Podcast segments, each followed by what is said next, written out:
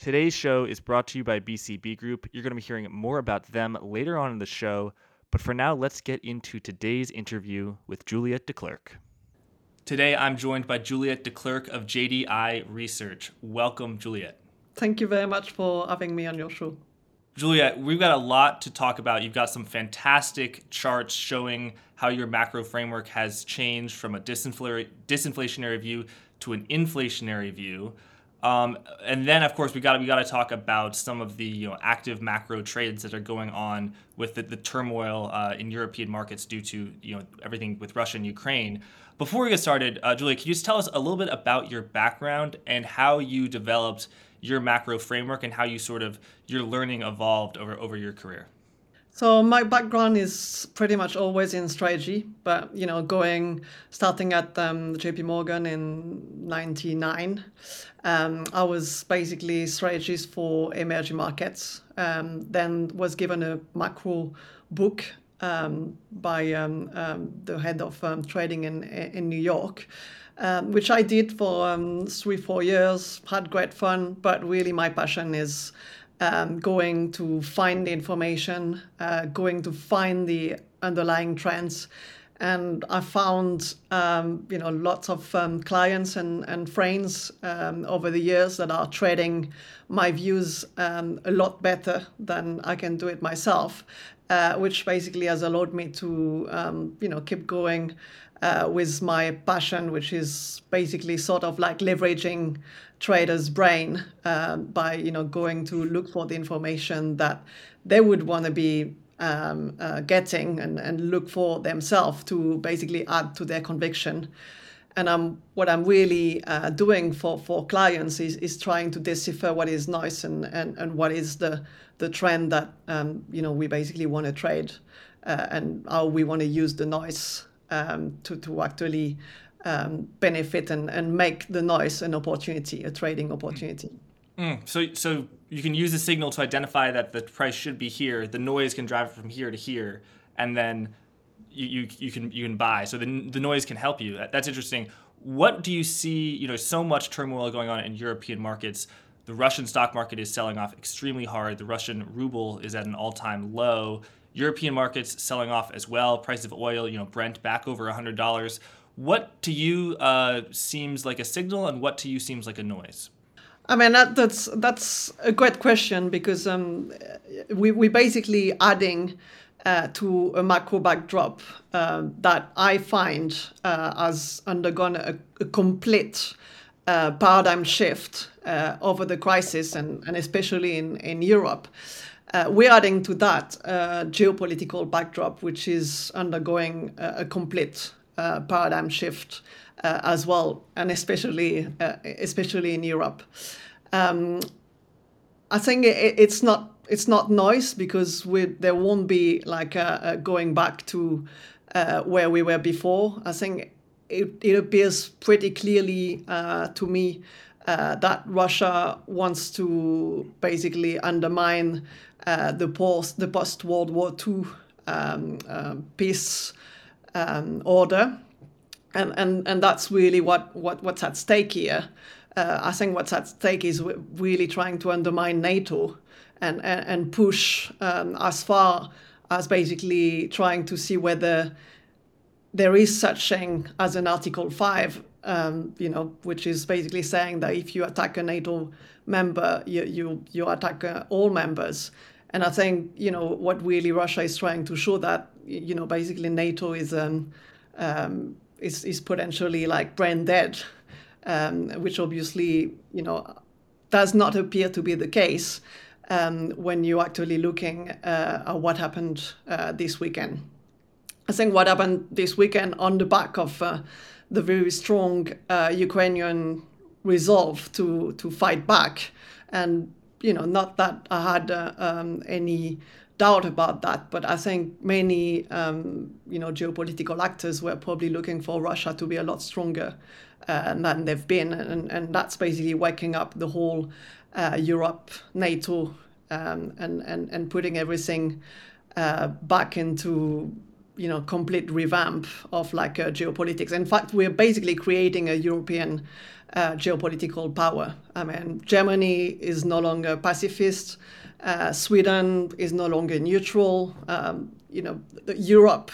Um, you know, you're looking at like seven years ago, we were talking about whether uh, we're going to be bailing out a, a, EU member, and and we're basically now like delivering um, jet fighters to, to to a neighbor that's been um, attacked.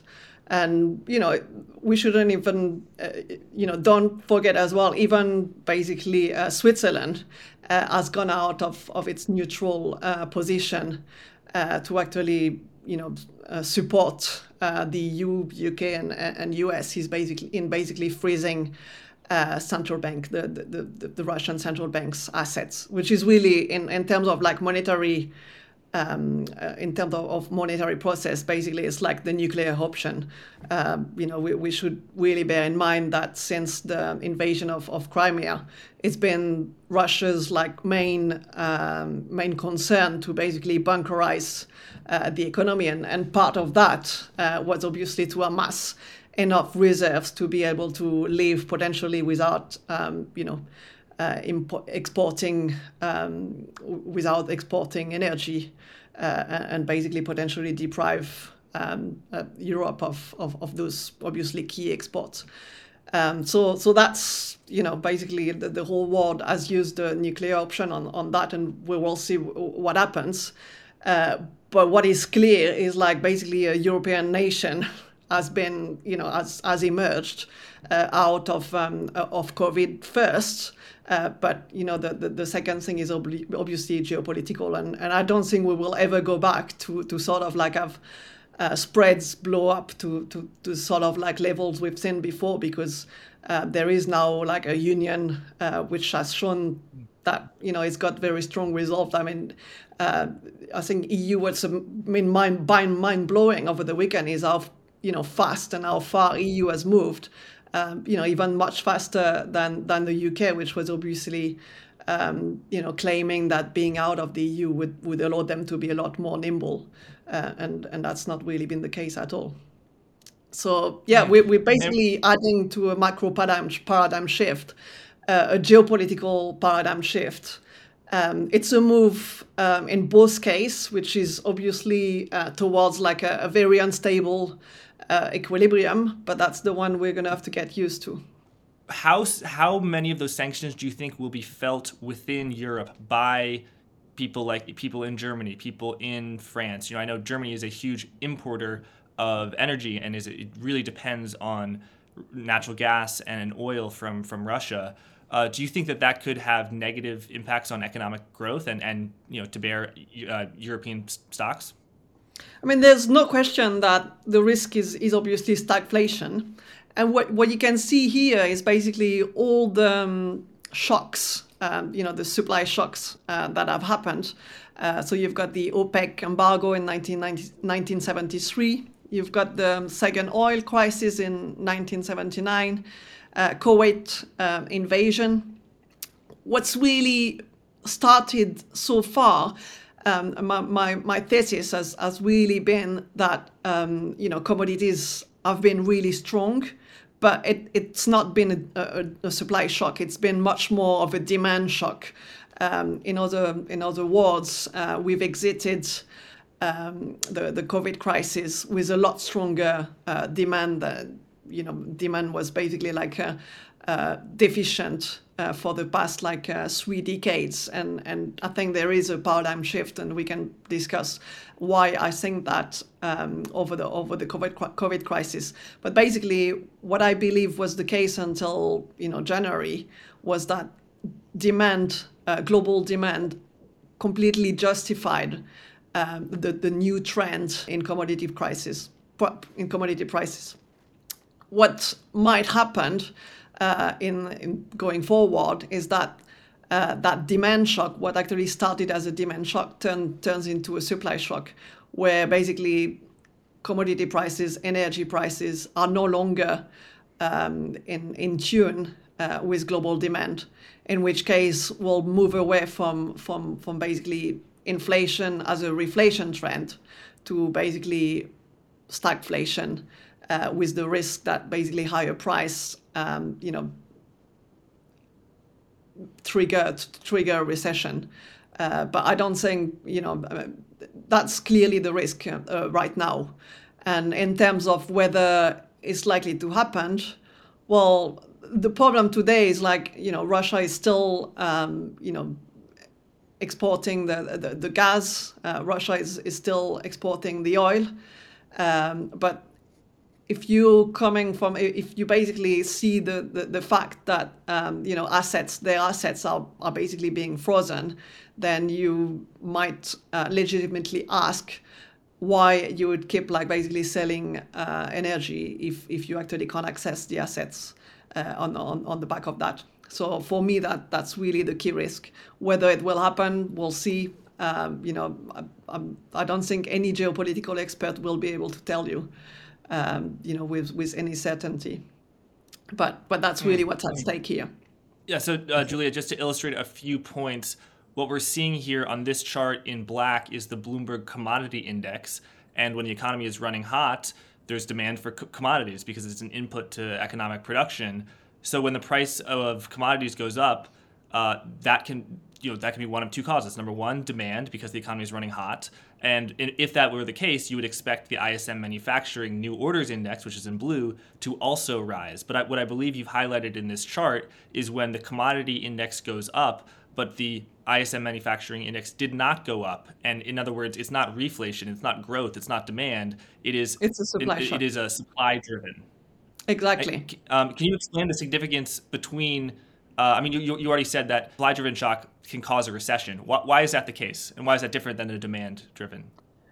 Basically, there's like two way inflation can can affect um, uh, consumption. It, in the end, what really matters is is demand, right? So if you've got a shock uh, of inflation, prices go up, um, you know, purchasing power go down. Um, everyone is feeling the squeeze, and and you you basically end up with like a, a demand squeeze, and and that's what I'm calling a supply shock. What we had uh, so far um, post crisis uh, wasn't um, much of a supply shock. I mean, I think some argued it was in 2021, uh, but with wages actually picking up as well, it looked less and less uh, like a supply shock and more and more like a, a persistent uh, inflation. Uh, so, so the first way inflation can work is is basically you know you feeling much poorer. The second way, but the the, the, the, the second way um, inflation can impact the macro outlook is by making you feeling a lot richer. And how does it work? Well, so what's happened post COVID is like as a reaction to higher prices, higher inflation, you actually have like um, um, price expectations moving higher. And you know what's really interesting is that uh, many Fed members have argued that you know long-term inflation expectations are actually anchored, and therefore, you know, we don't have to worry about like wage price spiral. What I'm arguing here is that it's really the one-year uh, outlook that that matters, and what we've seen everywhere in the world is actually inflation expectations actually trending higher. And, and even in the US, where you know the trends are, are, are much more advanced than, than in the rest of the world, we're continuing uh, to make new high in one year, um, inflation expectation. Now, why does it matter? Well, because the first um, effect of, of inflation is obviously higher price. It's um, contractionary, but when you actually have like a, um, um, a labor force which has you know very strong uh, bargaining power, you know what, what you can do about inflation is basically asking for like a, a higher wage and that's exactly what's happening. So the first uh, shock, the first in, the first bout of inflation is is like a shock uh, on your purchasing power. Uh, but then if you you know get used uh, to it and, and and workers actually have a bargaining power, what happens is, is basically that inflation expectations actually turns into higher wages, and and that uh, in turns basically feeds uh, what I'll call the, um, uh, the nominal illusion, which basically says that you know whatever happens to inflation, you still um, feel richer if your wage um, is higher. And, and that really interestingly goes back to um, uh, the, the, the actual reason why the Fed is pursuing like a 2% inflation target. So what happened in, in, in 1996 is you had um, uh, Yellen on, on the FOMC, and at the time um, it was uh, Greenspan that, that was the chairman. And, and there was like a whole argument about whether we should be they should be pursuing a two percent target or one percent target, or, or why not like basically zero inflation.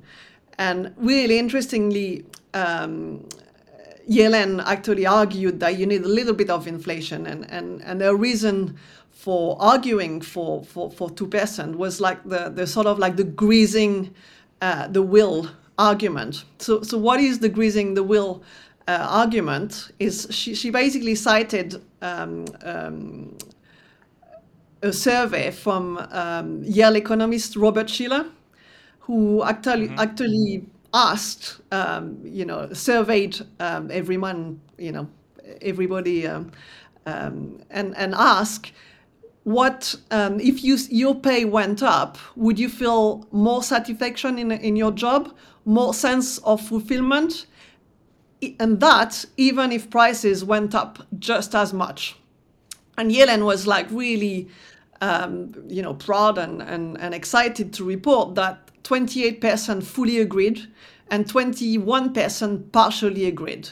Uh, and there was only 27% which completely disagreed. So what the survey is telling you is basically I give you 10% uh, nominal increase in, in your wage and, and I, I increase price by like um, um, 10% as well and, and you're going to feel better. So you might as well like basically have a little bit of inflation and that's the greasing the wheel argument. Uh, what's really funny is, is the in a way uh, is that um, the Fed at the time, uh, Yellen also added at the time that um, in, in that actual survey, no economist uh, went for um, um, you know being more more satisfied, and you know everybody had a good giggle um, in the room. What I want to say here is is is really um, that inflation is a very strong economic stimulant when the everyman in the street, which is actually driving uh, macro trends, think that in- inflation will be persistent. So there's few reasons for that. Firstly, is obviously you're getting nominal increase. Uh, you might only find out later that it buys you uh, less of, of your normal um, um, good purchase. Uh, the second thing is obviously when you know when there is inflation, inventories are actually um, higher. Inventories is actually uh, a, plus. It you know it costs less. It costs much less to have high inventories when when there is inflation. Um, and and the same thing for for hiring as well. You basically want to hoard uh, everything and and front load your consumption when you actually believe that mm-hmm. inflation trends will continue. So that's one uh, macro trend that we haven't really been talking much uh, because the last time we had anywhere close to um, you know wage price parallel that, that we have right now was in the 70s and, and, and 80s. Mm, so you said there are three reasons why rising inflation expectations can actually help growth. The third one makes sense to me, but you want to hoard things. You know, if I think the price of milk is going to be 10% more expensive next month, I want to buy a lot of milk now. I don't want to buy a lot of milk next month. Uh, could you walk through the first two? I, I don't know if, if I fully understood those. And then in, also, inventories, for what, example, inventories just if you're like a company obviously you know you mm-hmm. want to you want to hoard as much inventory as possible which you know we've never seen in, in in the past 30 years. Everybody was like trying to cut inventories and and basically like go to like a just in time sort of like um, a supply cycle. Uh, but in, in an environment where prices are going to go up you want much more inventories because it's actually going to make you money. Okay. Uh, why is it why is it going to make you money well, because you, you buy your employ you, you buy your inventory at like a ten percent discount to when where it's going to be in in in in in twelve months, right? You buy your commodities, ah, you buy all your supplies. All your supplies are going to be like, um, you know, if there's ten percent inflation, you want to buy everything today, sell it later, but you obviously paid it a lot less today. Yes. Okay, that makes sense. It's like the corporate. It's the corporate version of consumers wanting to buy milk now, except they want to buy their parts, their their, their commodities now. Okay, okay, and then what's exactly. number one? And and it's the same thing for like um, employees as well. If you're worried you're not going to be able to hire employees, firstly you're not going to fire anyone, and secondly you might hire a lot more people and maybe make them work a little bit less, but to basically like have the have the luxury of being able to uh, to expand when you feel like you're you're going to need to expand. When you're in an inflationary environment, you basically want to hoard everything. You want to hoard commodities, you want to hoard supply, you want to be hoarding uh, employees, and and and also that's basically on the back of like uh, the, the the flip side is basically that the consumer wants to um, basically front load consumption as well. But but the, but there's another side as uh, so at the top in the um, dark green line. So top at dark green line, you can see that in five-year nominal yields, we're now back to, uh, you know, I don't know, the, I updated that chart this morning. It, uh, we were like a, a, bit above 180, so that's about the same level as we were pre pre-crisis. But um, if you look and if you're looking in real terms, uh, which is the um, the the green line uh, at the bottom, uh, you can see that we're still a lot more, um, we're still a lot lower, like about 140 base points below like 2019 levels. And, and that, of course, is, is, is the effect that it will have on, on you know, when you're borrowing. You're not borrowing at uh, 185%, you're actually borrowing at minus 130 base points. And, and that's obviously the, the, the last uh, reason why inflation is such a stimulant, because obviously even it, it makes the debt uh, disappear at the sovereign level, and I think everybody knows about that. Um, you know, you're talking about completely different game, and, and to go back to Europe, you know, it, it's also the reason why I'm like so uh, positive on on Europe is that you know pre-crisis you had you know let's say you were looking at uh, debt debt to GDP ratio in Italy or Greece, and and you had maybe like you know, at best like 1% inflation and, and maybe like a 1% real growth. And, and that's basically like uh, 2% uh, nominal GDP growth, which is, you know, with 2% nominal GDP growth, it's really difficult for your uh, debt to GDP ratio to, to actually improve. If you've got sudden, if, if suddenly you've got like 4% uh, nominal growth and uh, sorry, like four percent inflation and and say like 1.5, two percent uh, real growth, then you're talking about like potentially like six percent nominal growth per year. Your debt to GDP ratio like will basically improve on its own, and that's true for countries. It's obviously true for corporates, but it's also true for you and me. Um, if you can if you can borrow at like uh, deeply negative real yields, um, you know, you, you will be basically richer by design uh, next year and, and the year after if you believe that um, whatever you're buying is going up. Uh, Julia, this chart is fantastic and I want to dig into it. But before we do, could you uh, sort of just zoom out and describe when you say a, a, macro paradigm shift? Is it what you're talking about inflation? Is it when you're talking about reflation? And also, why now? What was the cause of this paradigm shift?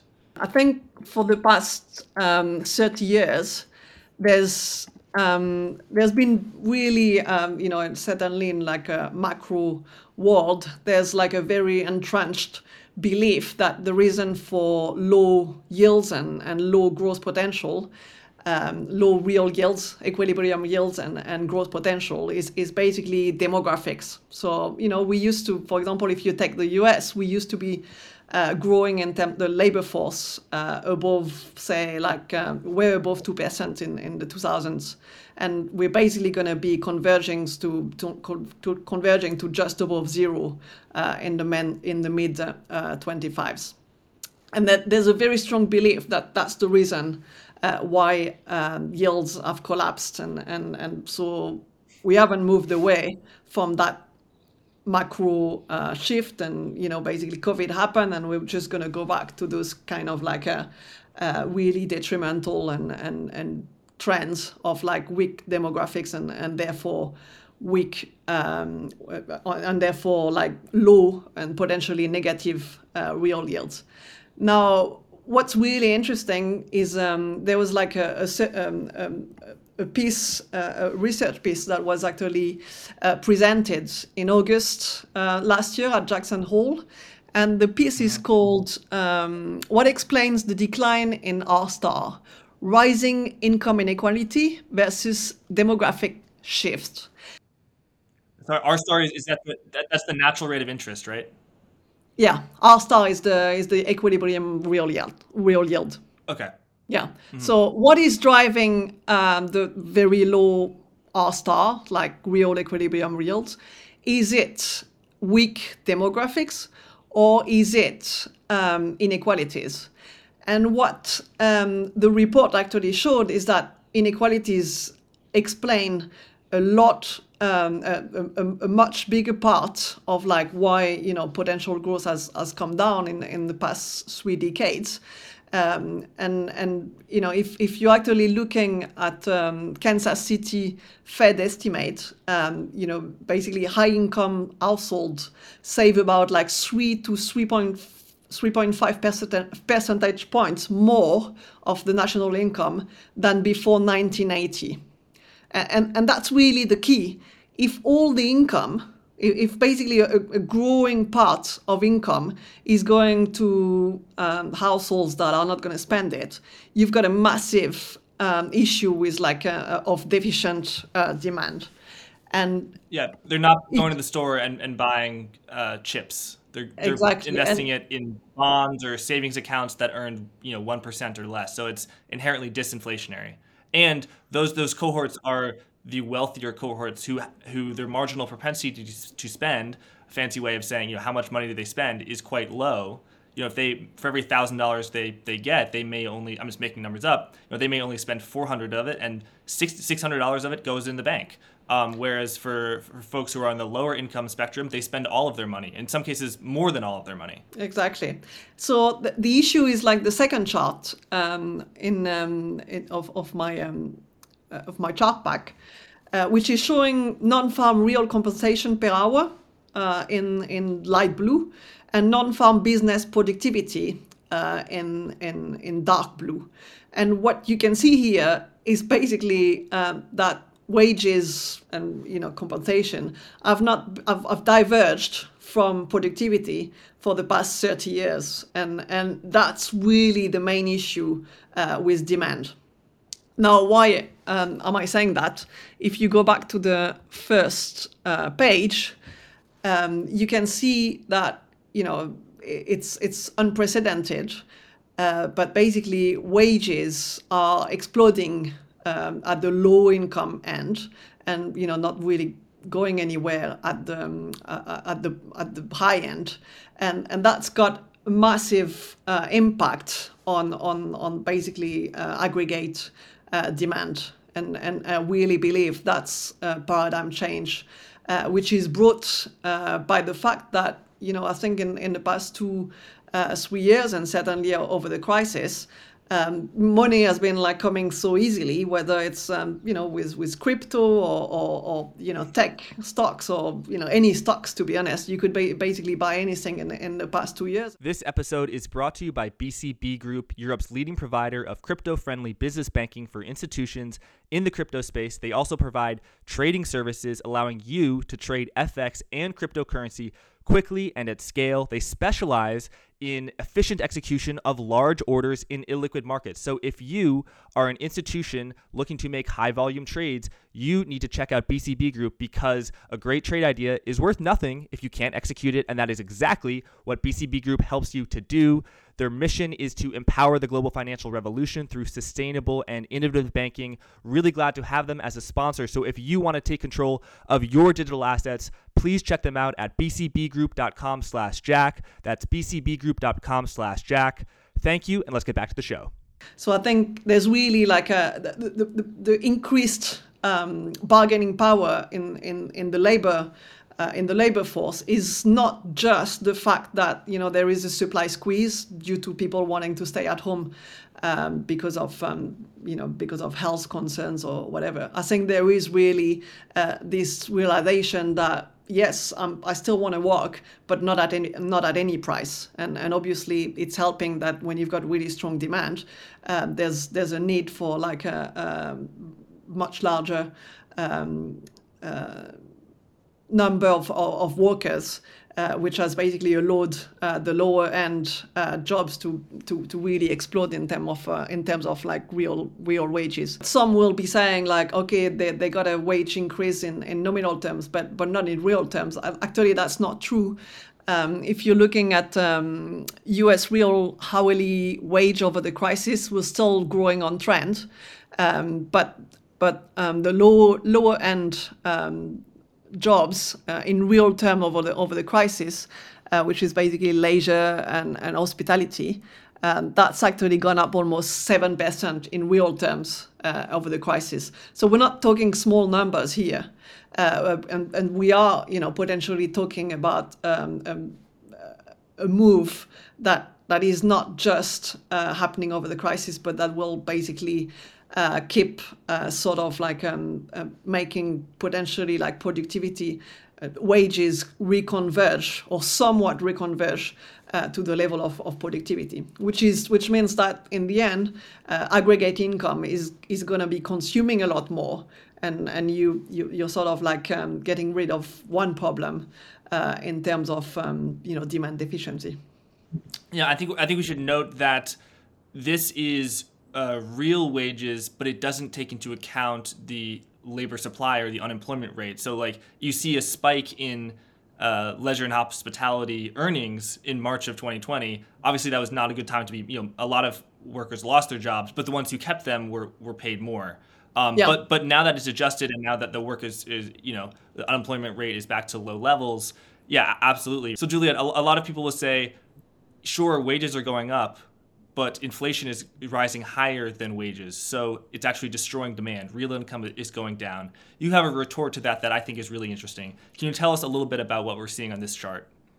So um, I mean that's that's an, another way of saying exactly the, the same thing um, I, I, was saying before is basically uh, yes there is um, on aggregate um, less uh, real income and you can see that in in dark blue uh, real income has, has started dipping uh, below trend, but real spending is actually still keeping on trend because of these like uh, moves, which we, we could call like internal moves, where basically if you're moving more of income and wealth towards the, the poorer cohort, then you're going to get much more spending out of the same income.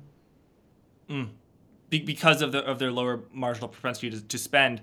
Uh, Juliet, how sustainable do you think that this reflationary impulse will be. You know, there are some who say you had a fiscal sugar rush in 2020 and 2021, but now that fiscal uh, support is being removed, you're going to have a fiscal crash and that, that spending will decline.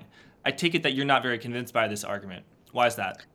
Well, I mean, uh, f- for me, really, the, the one chart to look at is the um, inflation expectations chart. As long as um, as long as we're not starting to dip lower on that, um, I don't see any reason why we're not going to keep like spiraling um, higher in terms of like uh, you know normal nominal illusion is feeding is feeding uh, nominal consumption, and and and you're basically like um, getting um, higher rates on on the back of that and, and higher inflation. Uh, what's really key here, and another reason why we have reached a paradigm shift, is because it's not only happening in the US um, you know, you can see on, on my chart on, on page 14 that it's also happening in the EU. Um, it's happening in, in UK. And amazingly enough, it is also happening in Japan. So, you know, in EU, UK, and, and, and Japan, we haven't really seen yet uh, the effect on, on higher wages. But trust me, uh, uh, there is like strikes uh, going on. You know, whether you're looking at um, uh, in UK, there's like a, a tube strike. Um, you know, there is strikes in, in, in France to ask for higher wages.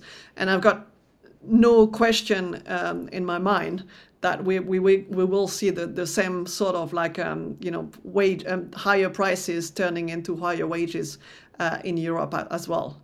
And again, obviously, that assumes that um, you know the Ukraine situ- Ukraine versus Russia uh, situation uh, doesn't sort of like create a, a, supply shock that basically just kills demand, he- heads into refla- um, uh, recession, and, and means that we're basically getting stagflation instead of like the, the reflation trends that I'm I'm looking at right now. Well, that I was looking at before mm-hmm. the crisis anyway. Yeah. So just to be clear, you know, when someone has prices go up around them, they have two choices. They can either consume less, so spend less money, or they can earn more in income and you know ask their boss to, for more income or, or change jobs to have a higher salary. Uh, can could, just to be clear, could you flesh out why you think workers will be able to do that? Because you know workers always want more money, right? Like what is it specifically about this environment that uh, you think will allow sort of wage inflation to continue? Well, firstly, I mean, workers always want more money, but you know they've never had such great arguments. Um, you know, on, on one side, there's obviously like, uh, you know, according to countries, basically five to seven percent uh, inflation, um, you know, which is here for, for everyone to see. Uh, and on the other side, there is pretty much full employment wherever you look, right? Um, whether you look in, in US, EU, UK. Uh, I don't think we are at full employment, but we we're nearer, and, and clearly labor market's very hot. Mm. Um, can you talk to us about China? I know that the Chinese credit impulse, maybe you could uh, explain what that is. It went down sharply in summer of 2021, but since then it's it's gone back up, and that you know gives you uh, you know and a lot of people hope for for for reflation. What is the Chinese credit impulse, and what does it signal to, to you? Take a look at this chart. So credit impulse in in each region. So you know I, I look at it um, in in Europe, in US, the US one is is great because you actually get um, you can actually calculate it every Friday evening out of um, Fed data. Uh, the Chinese one is only updated monthly, um, and and the same for like the ECB one. Yeah, I really like this this aggregate here, and you can see uh, in the US is it's it's really interesting that um, you know so I've got here like credit card and and other revolving loans which are which is basically as high as as it's ever been uh, the overall credit impulse um, and I'm looking always at like six months one which is more of a uh, leading indicator than and, and goes obviously faster than the the, the one year one uh, so what you're seeing in in the US is because um, obviously demand is not only the income you're making and so basically how do I define demand? Um, we've been talking a lot about like whether demand is deficient or, or whether you know it's it's we're in the reflationary uh, curve and demand is is basically uh, the increase in in the workforce plus the real increase in, in, in wages but also how much you're going to be leveraging that demand, right? If I give you uh, 100 and, and I give you like a, a raise, so let's say you're getting 110, and you actually really strongly believe that inflation is going to be 15% this year, then nothing prevents you from like leveraging your, your income and basically go and borrow whatever, like you might get you know, according to whatever country, you might manage to like borrow like 100 or, or like between 50 and, and 100. So the credit impulse is basically uh, complementing um, you know the, the picture you're getting from the demand side but by, by telling you um, a lot more about animal spirits and how much um, the consumer actually is prepared to leverage his income or, or not and what you can see over the crisis is that obviously, um, you know, the credit impulse has, has peaked um, in the US, but we're still basically at levels that that that's been unseen uh, for the past few decades, and, and we're actually stabilizing for, for now at this level, at, at very strong level, uh, which is telling me that the animal spirit is is intact. It's it's really interesting because it it leads uh, consumption uh, it's it's a very strong leading indicator of, of consumption consumption with about like six months um, leading. Um, same, it's a similar thing in, in in China. So what I've got on on, on chart nine uh, is basically the six months uh, credit impulse in, in China, and obviously because China has been you know such a, a big part of um, global manufacturing, uh, it's it's very strongly correlated with like global PMI manufacturing. Obviously, it's it's better to uh, take out China here. Uh, but you know, basically, China is like the global manufacturing engine, and and when you're seeing uh, um, you know leverage up, you you basically uh, sort of know that um, you know that China is is is going to turn from uh, being a, a, cyclical headwind, um, a cyclical headwind in, in 2021 to basically become a very strong uh, tailwind in, in 2022. So for me, that that's like um, in terms of like the macro sh- paradigm shift between like 2021 and 2022. There's first um, the fact that um, we are kicking in a, a sort of like uh, price um, wage wage price uh, spiral, and, and that's not only in the US, it's it's happening everywhere in the world, and, and that's really important. Uh, the sort of like synchronized um, move uh, means that you know basically the Fed will be able to hike uh, without um, shooting itself in the foot by basically strengthening the dollar, and in turn uh, basically shrinking uh, the global monetary. base, you know, the d- stronger dollar means like a, a equally um, an equal shrinking in the in the, the global monetary base. Um, so, so it's really interesting here that we've had such a pickup, um, you know, and that really happened in like three months. We were still like basically deeply negative in terms of like the credit impulse in, in China.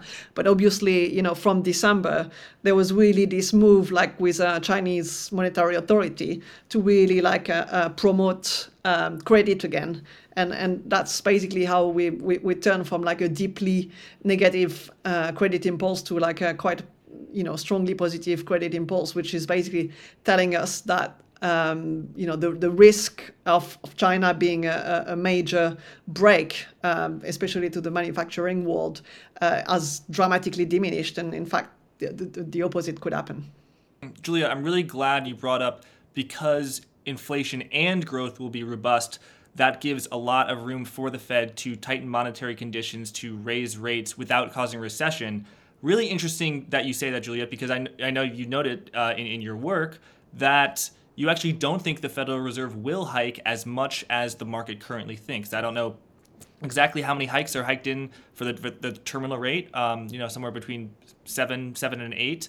Um, but you, do you think that they will get that high? And also, you know, how many do you think they, they will get to in 2022? And if you think that, may I ask why? Because you know the Fed can hike, as you just said. They have a lot of room. Why won't they take advantage of that? So, the, firstly, I think we need to be a bit more precise because I do think um, that we can price in more hikes, just not upfront. Um, so I mm. think uh, it, so. So my recommendation is to basically pay five year rather than just um, you know uh, looking at a front loading of, of hikes that would you know potentially um, mean that um, you know you basically kill the uh, the golden egg um, too early. So the the reason why I think the Fed will be you know cautious um, this year and you know certainly uh, a lot more cautious than you know when when we basically were as far as like went as far as pricing 175 base points um, this year is um, I, I, mean there's there's a lot of reason for that. I think firstly I think the Fed wrongly um, believes that um, long-term inflation expectations are still anchored, um, and because you know they're, they're more looking at like five-year, ten-year, which indeed is has not broken um, broken up yet. Uh, but I think it's wrong. It's it's the wrong uh, aggregate to look at because I think what really will be driving the wage price spiral is um, is one year uh, inflation expectations, and they are still uh, moving up and, and actually trending higher.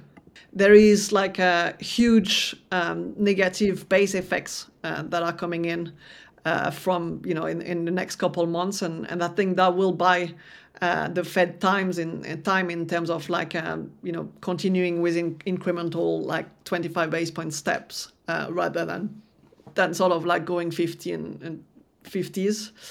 Um, another really important thing that we haven't touched base about is, is the flattening, uh, the bear flattening of, of the curve. Um, and, and that really reverts to the, the first thing we were discussing, which is what is driving, um, what is the underlying macro, macro trend? Is it just weak demographics, or is there like something that, um, you know, that, that is telling us that uh, R star, so the real equilibrium yield, is going to be potentially much higher in, in the short to, to medium term. And that would be uh, on the back of, of, uh, of lower inequalities and, and basically like stronger wages, especially at the, at, at the low end of the, of, of the, of the wage cohort. Well, I think that dichotomy between um, you know long end yields being like really anchored by weak demographics, and let's say you know let let's say we go back to uh, pre-crisis level of like uh, real yields that that takes us basically um, which was basically zero to zero to like 50 base point so tells you like long end uh, yields can't go a lot higher than 2.5 percent. The problem is in the short term um, i think it's possible that um, the real equilibrium yield is, is a lot higher, uh, you know, potentially 75 uh, to 1%, which is telling you that you will not get to restrictive level before, say, like 3% um, at the front end. Now, the problem is if you actually hike to 3% into an economy which is um, in the in the long run, um, sort of like um, um, as, as a real yield of, of, of like 2%, you will invert the curve. And, and I think that's really something um, that the, the, the Fed will want to avoid because, um, you know, if you invert the curve, then you might actually, um, you know, shoot yourself in. It, it, could actually become like self, a recession can become self-fulfilling.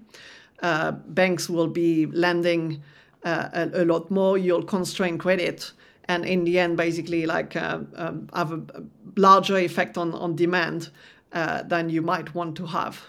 Uh, so I don't actually think like the flattening of the curve is is telling us anything more this cycle than the fact that basically front end R star is a lot higher than than it's been in the past.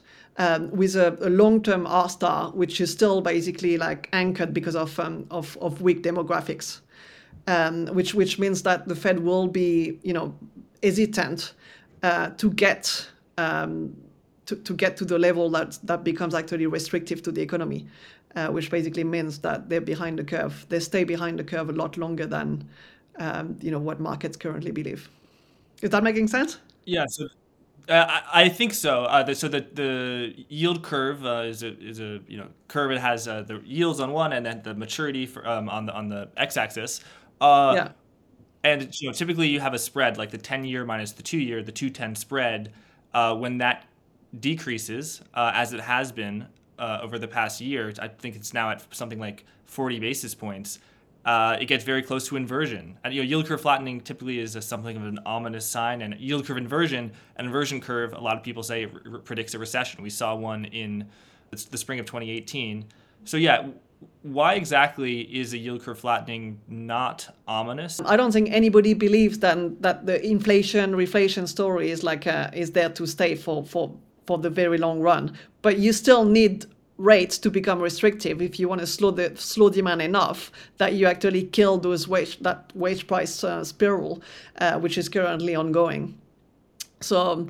Um, another thing on like um, on, on on the curve is that I don't think um, a flattening is ominous in itself. Yes, inversion is, is basically when you're starting to price uh, that the Fed will need to cut rates, um, and, that tends to, you know, in fact, that almost always uh, leads to um, to recession. Or uh, let's put it this way: recession is always like preceded by like an inversion on the curve, but the the, the opposite is not necessarily true.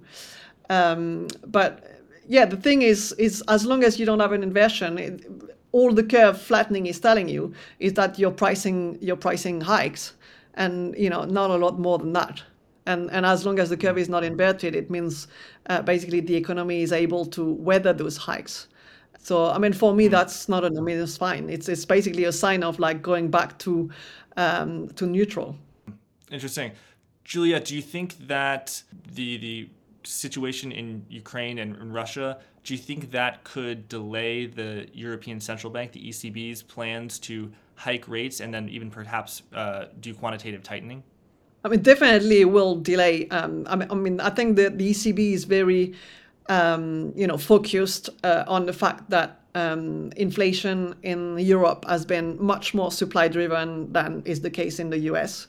Um, if I had to give you like a, an estimate, I would say probably 80% inflation in, in the US is demand driven, Um, I think in, in Europe, you, you only have like budding sort of like reflationary cycle where wages are just starting to, to increase. So I think there's basically 80% um, of inflation is supply driven. So if you're starting to hike into uh, inflationary cycle, which is supply driven, you run a very high risk of, of, of basically, you know, um, um uh, pushing the economy to stagflation. Um, and in the end, you're going to get rid of inflation, but you're also going to get rid of growth. So I, I think that the ECB is very um, keen to avoid this, and and you know I, I don't see the ECB like normalizing in um, in um, um, you know in in a shock in a supply shock uh, an, an energy supply shock, and I think they've already been saying like um, before, even before, like um, you know, Russia decided to declare um, war on on on Ukraine, uh, the ECB was already keen to really um, uh, allow like the the, the, green transition to happen uh, without basically standing in the middle on and, and killing demand uh, on the back of of basically like higher uh, energy prices uh, in the short to medium term that will allow. a move to basically like self being self self sufficient with with clean energy. Mm. Uh, Juliette, uh, commodity price inflation, you know, the price of commodities going up has just been front and center uh, since fall of 2020. A lot of analysts expect it to not continue. They, they think that the bloom is off the rose. How do how what do you what's your outlook on commodity prices? Uh, how is that informed by your your reflationary view? And then you know how, how high do you think things could get with a lot of these commodities that, that Russia produces a lot of that you know perhaps will no longer be able to to enter Europe? Yeah, I mean, long um, um, paid rates and long commodities has been like the central um, my central recommendations. Um, you know, luckily it's sort of like. Uh, um, being emphasized by like uh, uh, the crisis because you're basically adding to a strong demand backdrop and, and central banks that are still very much behind the curve. And obviously here I'm talking mainly about the Fed, uh, which means that you know you don't kill demand enough to actually uh, rein in uh, commodity prices. So um, you know the, the, the supply side, the supply shock is is really just adding to to, to these trends uh, and and I don't see the Fed really being uh, too shy. I mean, I, I think you know if if if the if the current crisis like continues, uh, I don't think there is a chance that the Fed will go like 50 base point in, in March, but it probably still will do uh, 25 base point because um, mm. you know I think the Fed is cognizant of the fact that um, you know U.S. Uh, demand um, is is is is extremely strong and spiraling uh, via higher wages, uh, which means that you know uh, commodity prices um, can stay uh, very strong globally. And obviously, what's adding to, to, to that view as well is, is the fact that China, uh, which is one of the main uh, consumer of, of, of commodities, uh, is also obviously pushing the, the accelerator as well. So you've got basically a world which is uh, synchronized in, in terms of demand. And I, I really struggle to see uh, in a world that is demand synchronized how you, you're actually going to get like uh, commodities to turn down um, given, given all central banks are still very far behind the curve. Yeah, that, that makes sense. If you have a re- reflationary view, pretty hard for commodities to, to, to perform poorly. Uh, Julia, what's your, your uh, impact on the broader equity market? My A trades really is just basically um, higher nominals, stronger commodities, um, and and I want to start to pick um, you know some some value in in, in European equities. Uh, but obviously, you know, bear in mind the massive uncertainty uh, around uh, not just macro, but but also uh, geopolitical what I mean by, by like massive um, uncertainty uh, in, macro is that obviously when you're relying on, on inflation and animal spirits, it can go all one way or, or all the other. Um, and and you know something like a war can obviously you know destroy um, you know reflation as you know as quickly as it's actually happened, which is basically the last three four months. Um, so you know we have to be cognizant of the fact that we are in, in very unstable uh, equilibrium and so I, I like to stay with what's more liquid as well. Uh, I, you know, I wouldn't even talk about like Russia. So you said it's a time of immense macro uncertainty. Those are the times that often uh, assets like gold do well. uh, what's your outlook on gold at this juncture, as well as you know perhaps cryptocurrencies such as Bitcoin and Ethereum, the latter of which I, I know you you've been following a little bit. Yeah, I mean, um, crypto. You know what? We have like capital controls in in Russia. Uh, you know, I would be if crypto doesn't pick up uh, a bit this week, then I'm going to be really worried about the asset class. Uh, in terms of gold, you know, I've been looking for, um, you know, reason for gold to to to break higher re- recently was obviously like geopolitics, but also the fact that the Fed is is uh, sort of like um, um, uh, losing out on the on, on inflation and, and the inflation uh, narrative, right? Um, you know, the fact that basically the Fed's losing control of, of inflation is a positive for gold. Um, but at the moment, I would be really careful because obviously, um, you know, the, the CBR, the, the Central Bank of Russia's assets have been have been frozen, and and the only the only assets they can still trade is basically like uh, China's China's yuan and and gold uh, which is a large part of their reserve.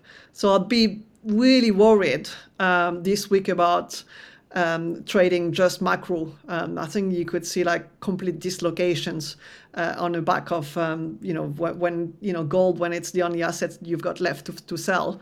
Um, you know what can happen. So I, personally, I wouldn't touch gold here. Uh, and I, I really mm-hmm. hope that crypto crypto catches a bid because if if crypto doesn't catch a bid in the middle of like uh, you know basically like capital controls and and it's really the time where it's sort of like should be becoming um, useful, then you know I think we have to worry. That's an interesting uh, take, Juliet. It's been fantastic having you on Forward Guidance. Uh, if you had to sort of summarize your views uh, um, for our audience before you leave, or, or a parting word you want to you leave our audience with, um, what would you have to say? I mean, at, at this point, um, be extremely careful. Again, like you know, we can. Uh, um, it, this week, it's not about trading macro. It's about uh, trading dislocations. It's about trading um, you know, forced selling or forced buying of assets. You know, we, we could get into um, times where you know nothing makes any sense anymore. So so I'd really emphasize the fact that um, you know if you want to um, trade your sort of like medium term, long term view, don't go with don't go with leverage. Um, which is what I'm what, what I'm currently doing. I, I, I, do like to use the ongoing noise to um, to basically like uh, trade um, you know assets that I really want to own uh, in the sort of like um, medium term, which is, you know, I like to pick up value in, in, in Europe. Um, the rest is obviously not something that we're going to get massive opportunities in, but I do like uh, buying commodities. And I think, you know, the last uh, sort of um, um obvious, but again, like quite risky uh, obvious um, uh, trade that, that I like is basically to um, sell five year five year bonds. So have, looking for like higher nominal yields. Um, and I think what's interesting here is that obviously you know the the, the noise um, and the war can can actually um, you know lower the the front end uh, the, the number of hikes that are going to be delivered at the front end, but I don't think it will uh, really mess up with them uh, with where we're going to go uh, eventually. And I think it's I can see like a um, strong um, I have strong conviction in in the fact that five year is is going at least to two point five percent. Wow, um, Juliet, I really like your analysis. Extremely sophisticated uh, research and and charts. It's been great having you on Forward Guidance. Do you want to uh, quickly just tell some viewers, you know, about sort of um, JDI research and also who your sort of client base is? I take it, given this is very sophisticated, it's not your your typical you know retail investor, right? No, I mean I've, I've got a few family offices, um, few high net worths as clients, uh, but really the bulk of my customers are um, you know institutionals um, whether banks, real money, um, hedge funds, um, and and and I've got like two tier, uh, which is basically one tier is basically getting everything right, which is like JDI comprehensive, and a second tier where you basically get to speak to me every day. Um, you know, you like it, you don't, but um, that's basically the premium, uh, the premium, um, the, the, the premium um, subscription um, which which is basically mostly uh, um, uh, institutional as well. Well, very exclusive, so that's why I feel very lucky that we were able to to get you on and share your analysis. Um, Juliet, thank you so much. Uh, thank you everyone for watching. You can uh, follow Juliet's work um, on Twitter at JulietJDI. Thanks so much. Thank you very much.